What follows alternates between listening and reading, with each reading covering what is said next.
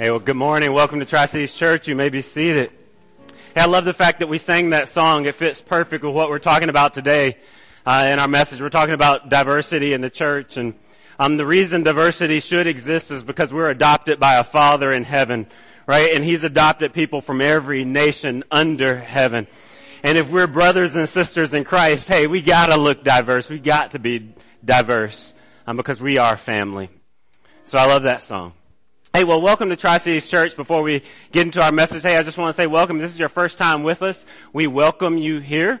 Um, we're just a church, and we're, we're uh, you came at a perfect time. This is your first time here. That's um, that we're exploring our values. A, a, new church that's getting all on the same page, learning about who God has called us to be as a church. And so we've been in the middle of this series, six weeks, where we look at what what it what it looks like to be a part of six six I did number six weeks. Um, we're, looking at what it means to be a part of Tri Cities Church and what it looks like to partner with us as we explore our values. And then, like I said, not next week, but the following week, I believe, we're going to look at um, kind of what we believe and some of the central belief statements of Tri Cities Church. Um, and, and that'll be an exciting time because we've never really looked at some of those kind of core essential beliefs. They, they, they kind of filter into every message, but we never really looked specifically at them. So we're going to do that for, for two weeks as well. Also, um, and, and I wanted to say next week maybe we'll have a slide for this as well, but if you want to write it down, uh, this is one of the things we, we like to, to, to be uh, in community with one another as a church and have this kind of open door for communication about different things, whether it's about scripture, whether it's about life, whether it's just about questions. Um, and so uh, I don't know if, if, if, you all, a lot of you have my email address, but Wesley at uh, try citieschurch.com. Hey, if you ever like just or you're running up against a question in the scriptures or or having a conversation with a, a coworker or or somebody uh, you know um, um, Jehovah's Witness at your door or something, and you're like, hey, why do I believe? Like I know that I believe, but why why do like what scriptures back that up? Or just any kind of question that comes either out of this series or just out of life. Feel free to shoot me an email and we can uh, I can respond or we can sit down and talk about it. Uh, but feel free to do that because I think it's important for us as a church to know, one, who God has called us to be as a church, right? As a local community of believers, but then two, what God has called us uh, to be and to do as believers in Him and how we can know the faith that has captured our lives. And so, um, so feel free to do that. So we're going to uh, just go ahead and jump into our message this morning because we have a lot of ground to cover. We have these fill in the blank handouts and I always got to get all the way to the end. Uh, every other week, um, y'all never know whether I get through my whole message or not um, because you don't have these fill in the blank outlines. Uh, but because of these fill in the blank outlines, I can't skip things and I can't like uh, I can't leave things out, so I kind of have to get through the message. So as we're in this series, I, I want to be able to get through it this morning. So let's pray and then we'll uh, get into our message this morning. God, we give you thanks this morning that you give us this opportunity, this space, um, and your grace to gather here and to worship you. God, we thank you that you've called us to be your own, that you're a good, good father, that you've rescued us from a life that leads to death. You've adopted us into your family, and you've lavished upon us all the gifts of being sons and daughters of God.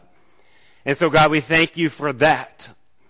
And as we, uh, as we reflect on all that that means, um, both theologically and in and in our lived reality, as we reflect on all that means, God, I thank you that your embrace makes us feel like children of God. That just as children uh, have to trust their mothers and fathers, God, we uh, sit and we have to trust in a God who's promised that He's good. And so as we open the scriptures this morning and as we learn about um, diversity and what it means to be a diverse body with one Father in heaven, a good God who's our Father in heaven, God, I pray that you help us to understand how you delight in diversity in your church and you delight when people that don't look alike sit beside one another and worship the one God and trust our one Father in heaven. It's in your Son, Jesus Christ's name we pray. Amen.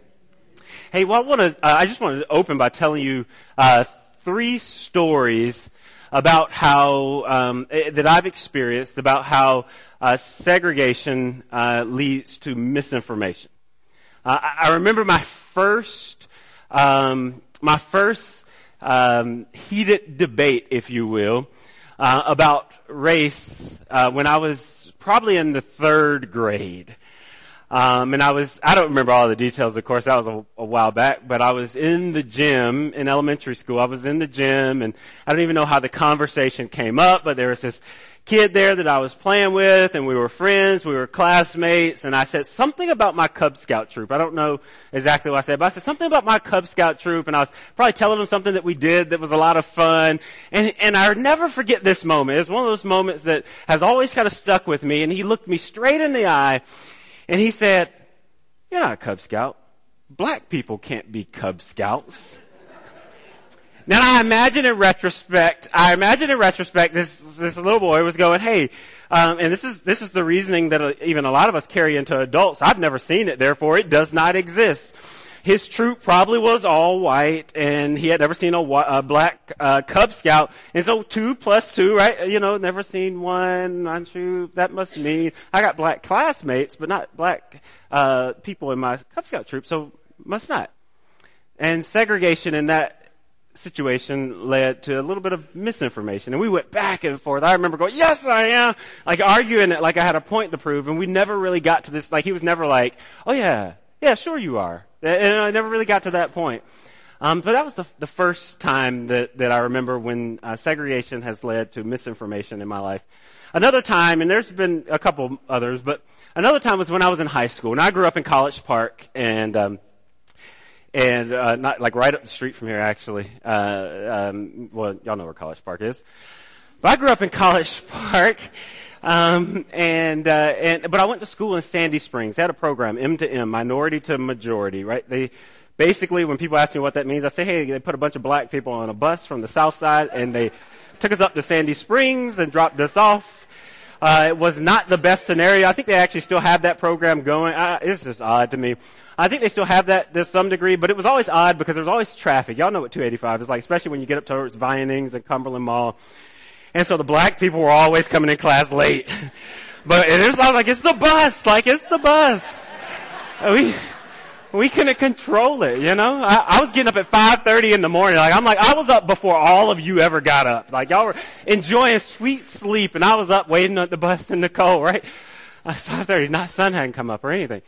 Um, and so I remember talking to a classmate of mine, and, uh, and he asked where I was from. And I said, I'm from College Park. And he says, no, you're not. he goes, you don't, you don't talk like you're from College Park. Uh, and this was when like, uh, y'all remember Ebonics became a thing in the 90s, right? This is Ebonics that become a thing. And, uh, his, his thing was like, yeah, I didn't, I didn't speak Ebonics. And there, there again, we have this scenario where segregation kind of led to misinformation. And he believed that, yeah, College Park, black, Ebonics, no, not from College Park. Um, and then when I was in college, I was a student right next door here at uh, Point University.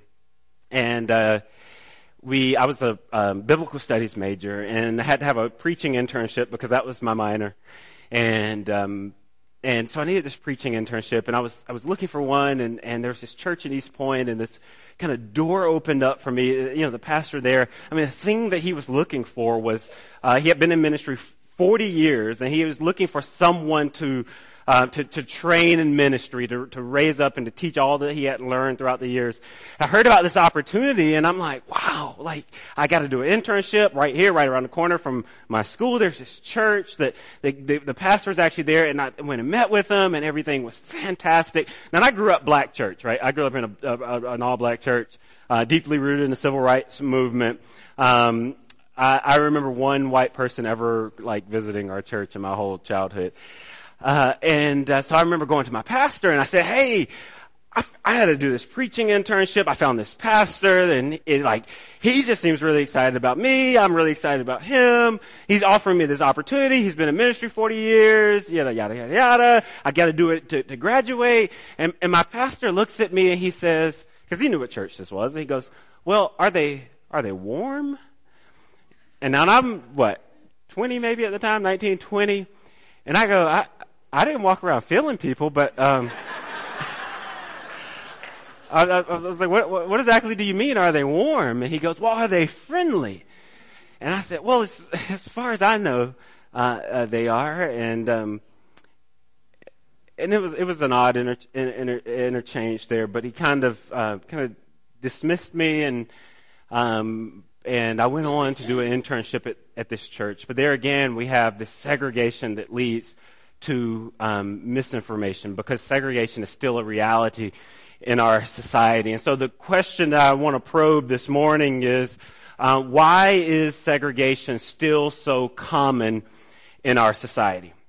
Why is segregation still so common in our society? And I think one of the things that we have to acknowledge, and, and one of the things that I'm not trying to do, let me just say this, I'm not trying to, uh, I'm not going to provide a rationale or an understanding necessarily of some of the racial tension that exists uh, currently in our society. I'm not trying to, to lay out a response to that this morning. Rather, I'm trying to probe into this idea of why is segregation uh, so common in our society, and what does God think of that, and what does He desire from His church is more. So, what's our responsibility as far as being sons and daughters of God, who's a good, good Father? So, um, so that, that, that's really what we're trying to get at. But, but I think the thing we have to recognize from the beginning of this kind of discussion is that it's our history, right? Our history of slavery, of Jim Crow laws, of immigration, that have led us to this point where uh, segregation is a reality in our society. That it's rooted in this history of, of slavery, which was a, a evil, violent system that took what laws that were intended to be applied to property and applied them to individuals and made people where they could be uh, where they could be bought, sold, and owned. And ultimately, it, it, segregated people, put them in two totally different classes. It formed a society that was um, uh, um, categorically unequal, um, and where one was in power and the other was uh, powerless. Then after slavery, with the abolishment of, of, slavery, we see, especially in the South, these Jim Crow laws um, that came into existence which really were just legally uh, mandated segregation. And so this is, uh, I remember uh, going to, uh, to, as a child, going to, and I like to say, hey, this wasn't that long ago, going as a child to, to Mobile, Alabama, where my father is from. And I remember him showing me the back door where he had to go to to get his burger, right? Because of Jim Crow laws and the society that was unequal and this, this, um, fight, this fight for civil rights that took place in our society uh, post slavery uh, and is still to some degree, well, no, it's still taking place um, today. Um, and so that's part of our history, right? And then also immigration. And what we see with immigration is that there's people that come from uh, different cultures, different backgrounds, different traditions that are calling America home right? And they're coming here. It doesn't matter how they come here, but they're calling America home. And what's happening is America's becoming a multicultural place that's filled with people from different cultures who were at one time segregated from one another.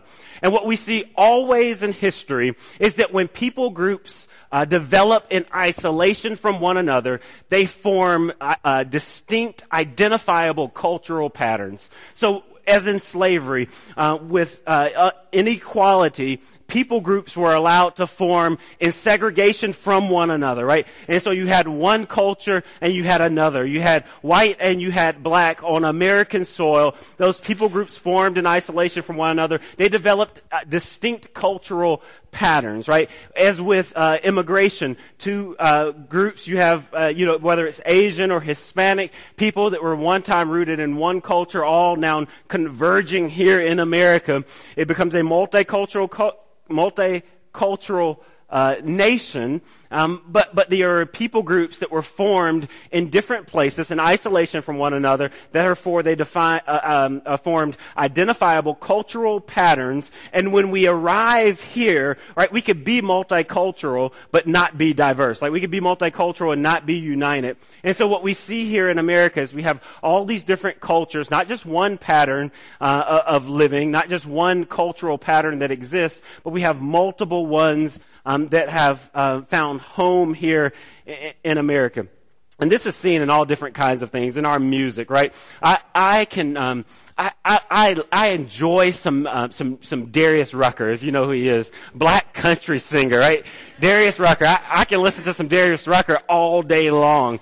Um, but he's a minority, right, in country music. There's not many black guys singing country music. It just doesn't happen, right? Because these um, distinct cultural patterns, there are things that came to identify one culture and, and even one race more than it does another. And that doesn't mean there's not crossover. It doesn't mean there's not blending. It doesn't mean that a black guy, as Darius Rucker shows us, can't do country music. It just means he's not he's not dominant in that genre, right?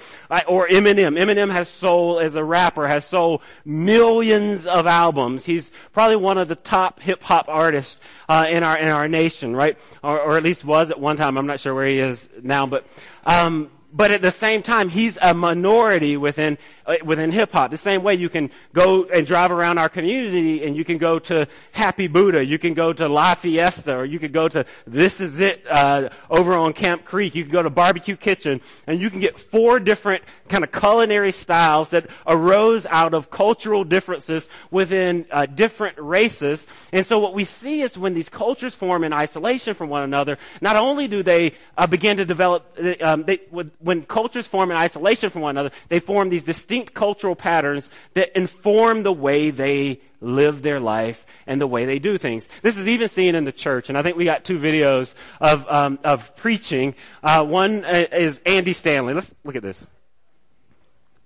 Uh, I think we got it. I think we're uh, we're making sure we get sound back there. Um, so one is Andy Stanley. Another one is H.B. Uh, Charles Jr. Here we go.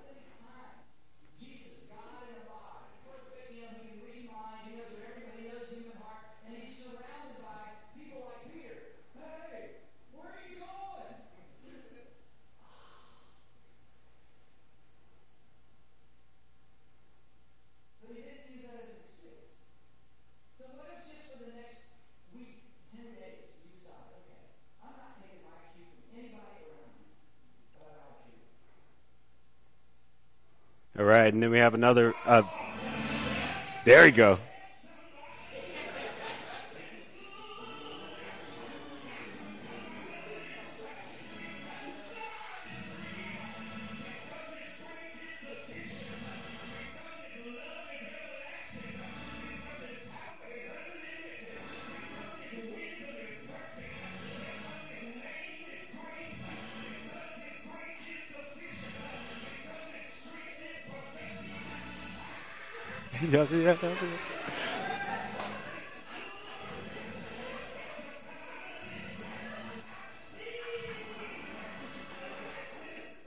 Don't know how many of y'all noticed that guy back there behind. Him. He was like, I guess I better stand.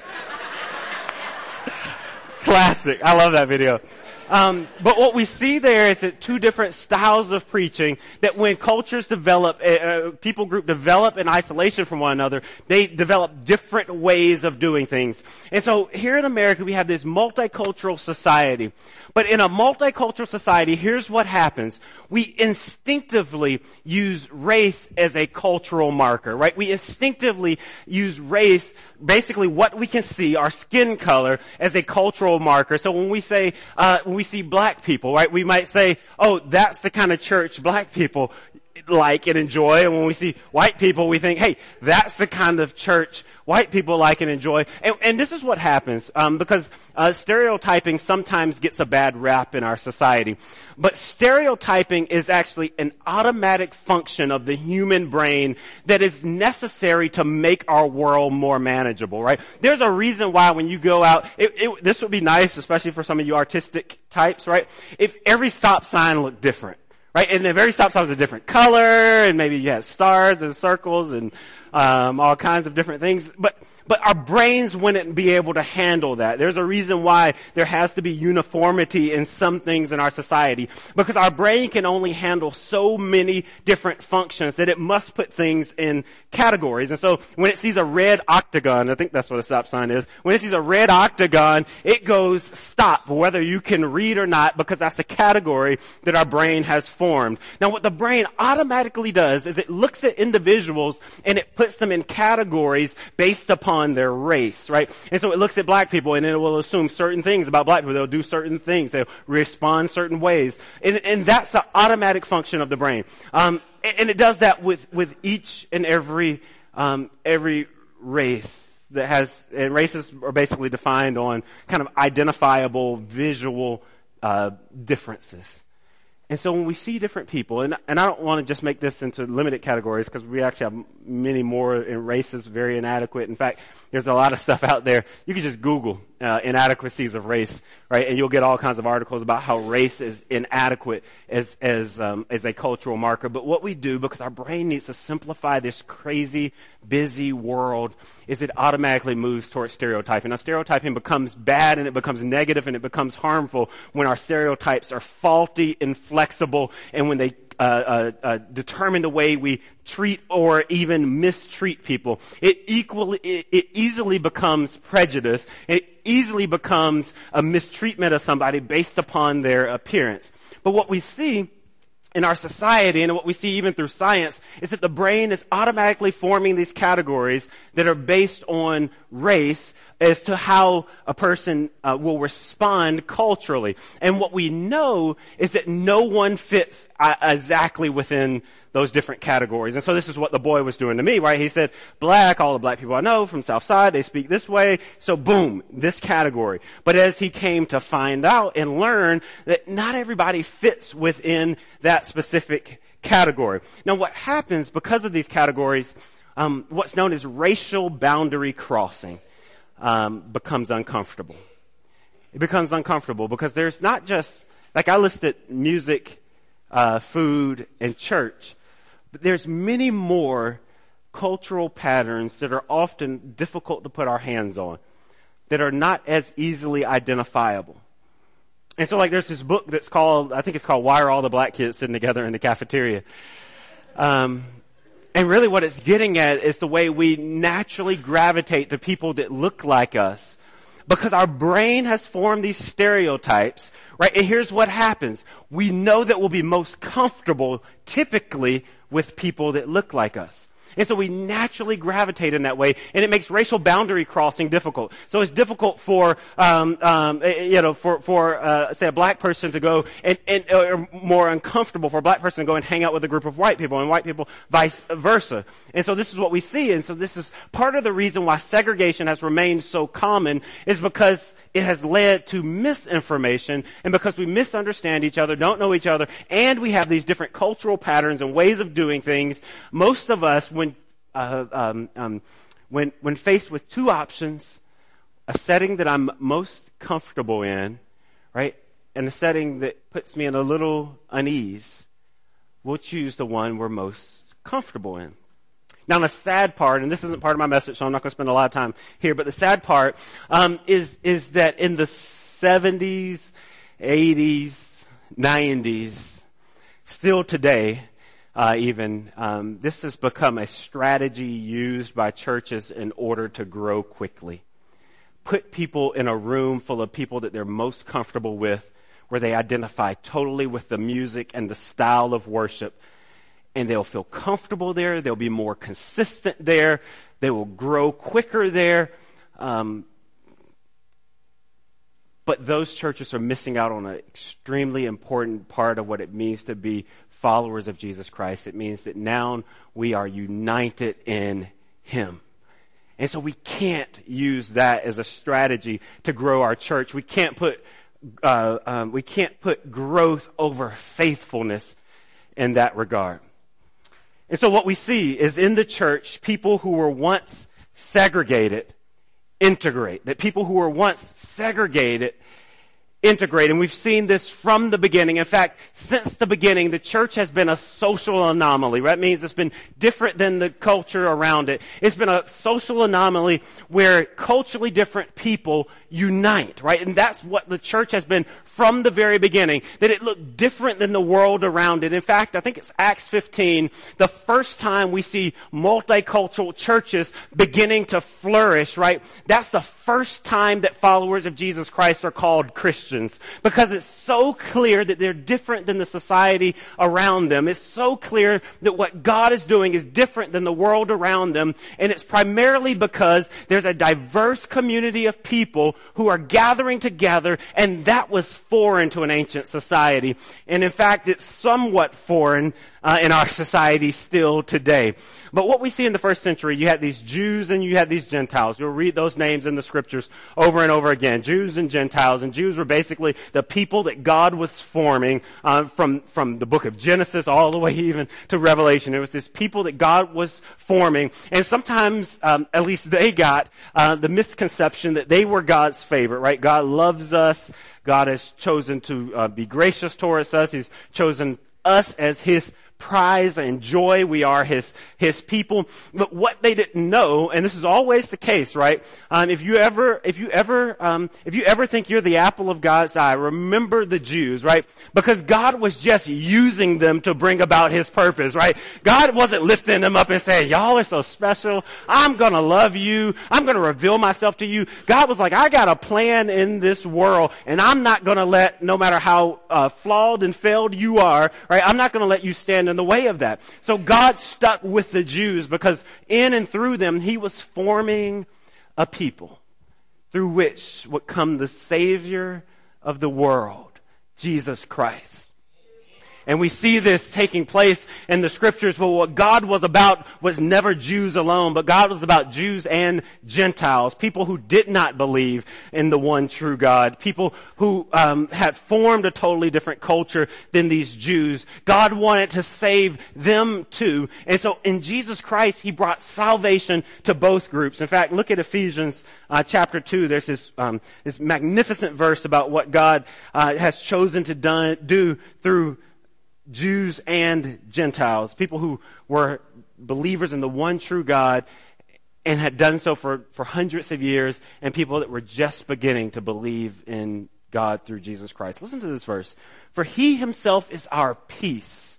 Right? So where there were tension, right, he brought peace. And they're talking about he, Jesus, himself is our peace, who has made two groups one, and has destroyed the barrier, the dividing wall of hostility, by setting aside in his flesh the law with its commands and regulations. His purpose was to create in himself one new humanity out of the two, thus making peace, and in one body to reconcile both of them to God through the cross by which he put to death their hostility. So here we have these two groups that were hostile to one another, wanted to have nothing to do with each other, had hundreds of years of segregation and didn't know anything about one another. It, it, to be together was extraordinarily uncomfortable for them. But what God did through Jesus Christ was made peace between these two groups so that in and through the church they might be together. They might be a social, social anomaly that looked different than the world around them. It says in verse 17, He came and preached peace to those who are far away and peace to those who were near. For through him we have both have access to the Father by one Spirit, right? So we have access to the same, not different fathers, right? Um, there's a, oh man, this is a sidetrack, but I'm going there. There is a church over here, um, not far from here, um, and uh, it, it says something like, uh, there's a little marquee out front says something like, "I took a test, uh, a DNA test, and guess what? God is your father, right? Or something like that. It's classic. It is classic. It's right over, um, I don't remember what street that is. Con- Conley? Conley, yeah, yeah, yeah. Uh, I took a, t- I took a DNS test. And guess what? God is my father, or something like that. Uh, Maury Povich, um, kind of in the working. Um, but God is our Father. Listen to what it says. Consequently, you are no longer foreigners, right, to be excluded from what God is doing, or strangers having no knowledge of what God is doing, but fellow citizens with God's people and also members of his household, built on the foundation of the apostles and prophets with Christ Jesus himself as the chief cornerstone. So he's the only one that's holding this whole thing together is what it's saying. In him, the whole building is joined together and rises to become a holy temple in the Lord. And in him, you who were being built, you are being built together to become a dwelling in which God lives by his Spirit. And saying you, right?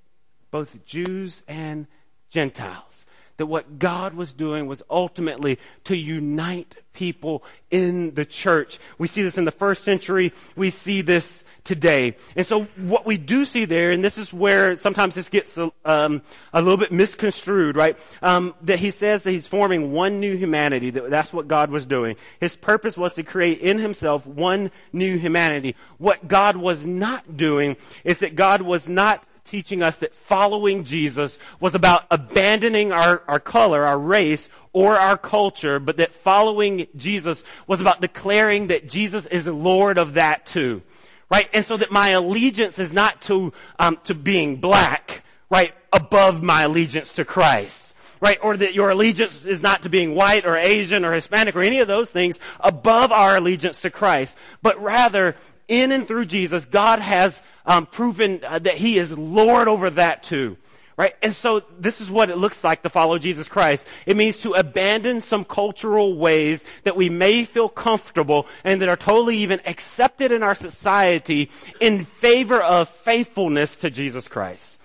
Right? So it means it, it, um, that we always have to be cognizant and aware of what it looks like to identify with a particular race and ask, how is Jesus redeeming that? How is Jesus wanting to use that? And so what we are not saying is that Tri-Cities Church or any church, uh, or that God condones this erasing of race and that God does not see color anymore. What we do say is that God sees a full spectrum of color, right? A world that's filled with different people from different races. God created it, desired it to be that way. He gets glory in that when people from different races, different colors, different ethnicities, different backgrounds, different cultures say, hey, God is Lord of this too.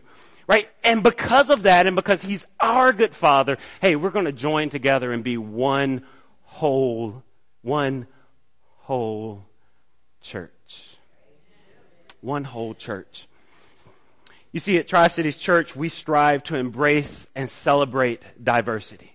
Right? We strive to embrace and celebrate diversity because it's one of our values, because it's biblical, because God delights in that because God is glorified through that. In fact, we have our uh, statement of diversity. I think it's printed on your sheet.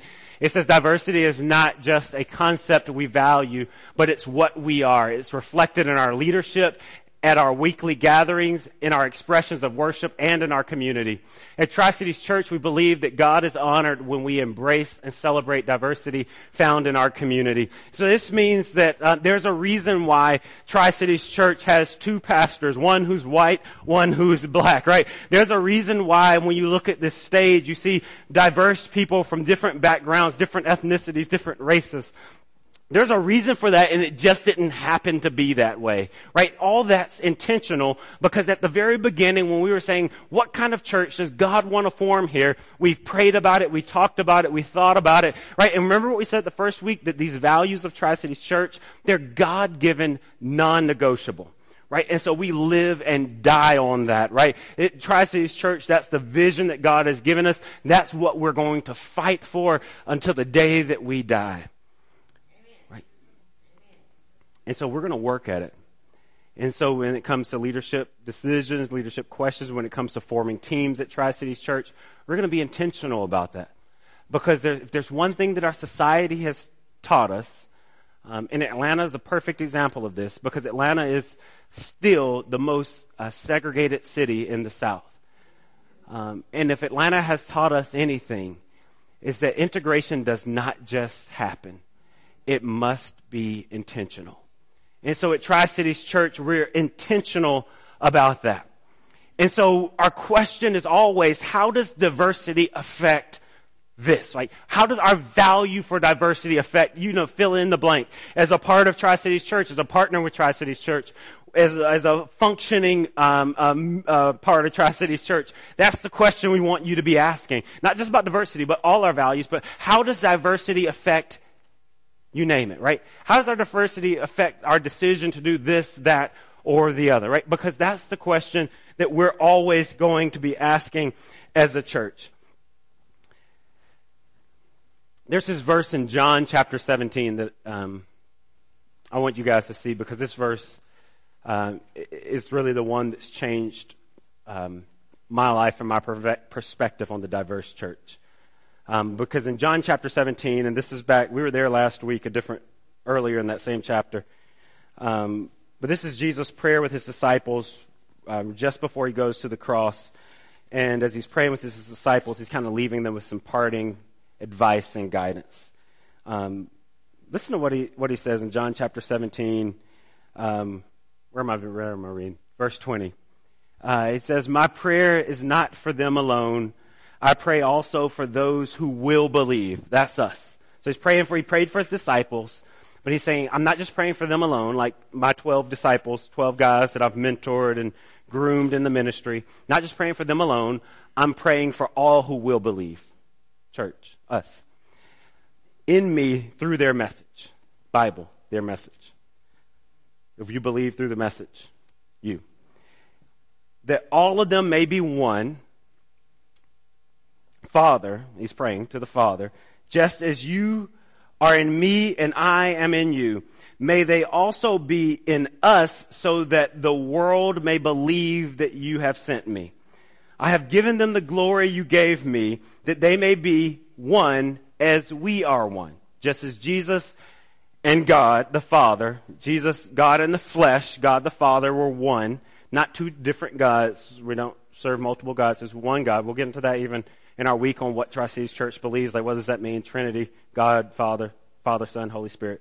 Um, but they're one God. So just as we are one, may they be one. I in them and you in me so that they may be brought to complete unity, complete unity. Listen to the words there, that they may be one, that they may be one, that they may be brought to, be brought to complete unity. Then the world will know that you sent me and have loved them even as you have loved me. Notice he says in that, that passage twice, right?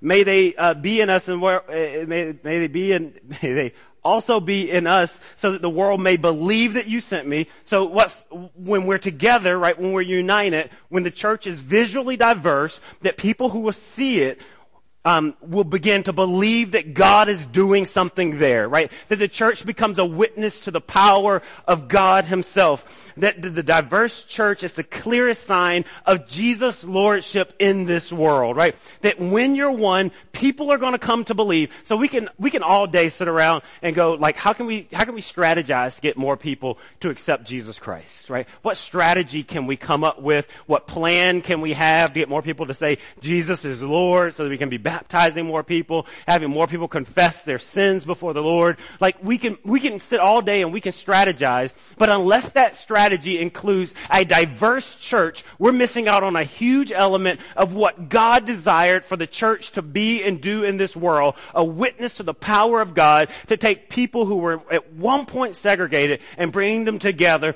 People who still have um, um, clear uh, uh, cultural patterns that that maybe ought separate them in another um, environment. But what we say, see is what God's power does is it unites us where we can worship together and become the beautiful mosaic of God Himself. That God is weaving something magnificent and something beautiful, and we get to be a part of that. Even in the midst of the tension and the hardship that it causes. In fact, we were part of this church in, in um, New Jersey, um, and there was this uh, pastor, actually a guy from Marietta, that had moved up to New Jersey, had read the statistics about how uh, the church was dying there, and he moved to New Jersey with like 30 people, like friends of his that supported him, to start a church there. And yeah, he was he was white, and so the church kind of ended up being predominantly white church. Um, and uh, and there was an Asian guy that had come from Virginia to start a church in New Jersey. He had done the exact same thing, read the statistics. There needs to be a church there.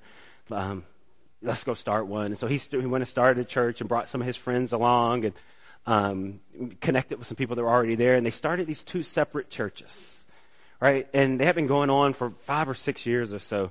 Uh, but they didn't even know each other. And then one day, these two pastors of these two different churches, they met each other.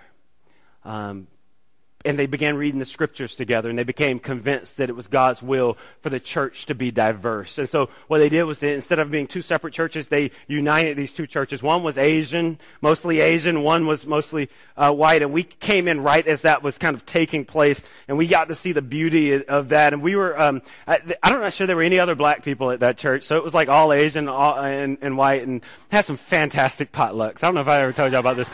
Uh, I, I, I, like I like Chinese food. Um, and it was like all you could eat at these potlucks. Fantastic potlucks. I mean, nothing against green bean casseroles, um, but yeah, I'm just saying I like Asian food.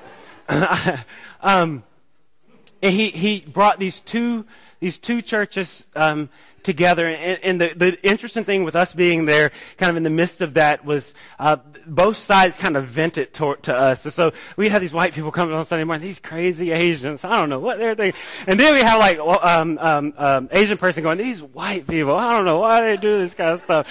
And it was just the craziest thing to be right there in the middle, be neither one of the two dominant cultures in that that church where they felt comfortable enough to, to vent to us and talk to us about these different things. And what we saw was it, God was doing something beautiful, magnificent there, but no one was comfortable there.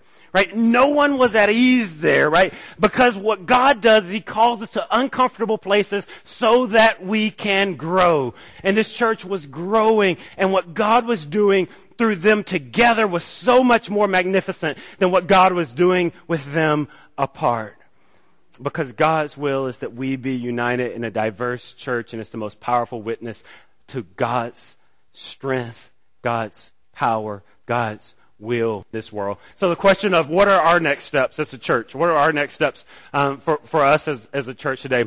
Um, I, I, think the first next step for us is to practice racial boundary crossing, right? To practice racial boundary crossing. This means do more than just uh, work with worship with, chat with people that look different than you. Right? Begin developing deeper relationships with people that don't look like you.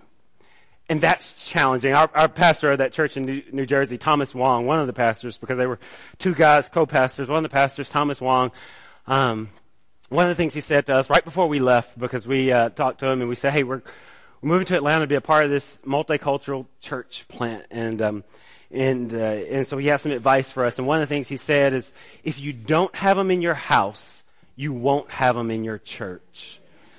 And what he was really teaching us was that the relationship had to go deeper than work with, worship with, chat with, right? That we had to have deeper, intentionally deeper relationships with people that don't look like us, even though that makes us uncomfortable. So hey, here's the thing that you can do. And he challenged us to do this. It was fantastic, actually. He said, hey, pick someone that doesn't look like you and take them out to lunch, right? And that Sunday. And there was this Asian couple that came up to us and they said, hey, y'all want to go out to lunch? And we were like, sure. They took us to this Chinese restaurant. Most fantastic experience. I'm sitting there and, and, uh, the, you know, um, um, Chinese people can go in Chinese restaurants and they can order stuff that's not actually on the menu. And you get like, cause like General Tso chicken, like they're like, what is this? This isn't Chinese, right? Um, and so like they ordered all these different like uh, kind of culturally specific dishes that, that they grew up eating, and they explained to us the origin and the history and the background behind them and what their life was like in China and what it looked like to grow up there. And it was a wonderful experience for us. And so the challenge for you is, yeah, develop a relationship, practice racial boundary crossing, develop a relationship, a real relationship, a friendship. Have someone that doesn't look like you over for dinner, right? Have them out for lunch. Begin talking to them and go deeper than just, hey, how's your day? What's going on? That kind of stuff, right? Begin learning about their background, their experiences, their beliefs, their value system, their practices, the different things that make them unique. Because the reality is, people aren't coming to America to wash themselves of their culture, right? And never is it going to be where blacks and whites who kind of form different cultures here, where we wash ourselves of our culture, right? Um, uh, but rather we want to value that so that we can see more clearly the power of God when He unites it, right? When He brings it together. So practice racial boundary cross. Second thing, um, and this is so important for us, is try to understand, not invalidate try to understand, not invalidate. All of us have that voice in the back of their head, right? I'm just owning up to it for all of us. That when we hear somebody that believes something different than us, we're automatically going, they are wrong. They're wrong. They're wrong. I'm going, I'm going to hear them out, but they're wrong. They're wrong. They're wrong. That, of course, that's not the way I am with you. Um, but, uh, all of us have that voice. All right, so let's, let's own up to it all together. Yes, we all have that voice in the back of our head, and we don't seek to understand, right? We believe that our way is right, and especially in this political season, right? People have been shaped different political views on the basis of their background, their heritage, their race, their life experiences. And so particularly now, what we're doing is going, they are wrong, they are wrong, this is what's right, this is what's right. Now let me just say this. You might just be right, but you will never understand someone else if you're constantly trying to invalidate the way they feel and their experiences. There's a gift that God has given us, and it's a brain, right? And our brain allows us to understand people and to never stop being educated. It, it, it allows us to continue to learn from those we encounter who have experiences that are different from our own. There's so much for us to learn. And it's so difficult to show compassion, grace, forgiveness if we're constantly going, they're wrong, they're wrong, they're wrong. It stands in the way of our faithfulness. And it's another obstacle for us to jump in something that's already so difficult, which is being faithful to Jesus. Right. The third thing I want you to see is that you can study the scriptures, study the scriptures on diversity and unity. There's so many scriptures in the Bible that are on diversity and unity, and just a few of them are listed on your handout. But I, um, I took some time out um, a couple of years ago, actually, when, we first moved to New Jersey. We moved during the summer, and um, and had some free time on our hands because neither one of us was working and we were poor and couldn't go anywhere. And so I pretty much sat and read the Bible. Uh, we didn't have cable TV. So it wasn't no TV. It was just, we didn't have gas. Uh, we were hoping jobs would pan out and they finally did. Um, but we sat there and I studied a lot of these scriptures on diversity and race and what God was doing in this world. Um, and I fell in love with the beautiful thing that God is doing through His church. Um, and I can't see it any other way than the way it is at Tri Cities Church. Well, I can't see it another way. There's Hispanic people in our community. And that's part of the vision of Tri Cities Church is to reach the diversity that's in our community. And so when you see a Hispanic guy standing here in your near future, hopefully. I pray that you'll say that's the vision of Tri Cities Church, and it's been the vision from the beginning, and it's a beautiful thing. It's a beautiful thing. Let's pray. God, we give you thanks this morning that you give us this opportunity to gather here in this place as a diverse people. God, we thank you that what you're doing isn't just for white people, black people, Hispanic people, Asian people, but that every nation under the sun, right? Every nation under heaven um, is is being spread the gospel of Jesus Christ, and that God, I pray that in a place like this, right, where we're not a mo- monocultural society, that we're a multicultural society. God, I pray that we will see people uniting together not just in Tri Cities Church, but in more and more churches, that we'll see people catching the vision of God and what you've chosen to do, not just what you're doing in the 21st century, but what you were doing in the first century. God, this is nothing new. And God, I pray that your church will be leaders in uniting people with you. So God, I just pray as we hold on to so many things, God, that we will learn to begin letting things go that stand in the way of us being together that we will surrender all to you because you are good, good Father. It's in your Son, Jesus Christ's name, we pray. Amen.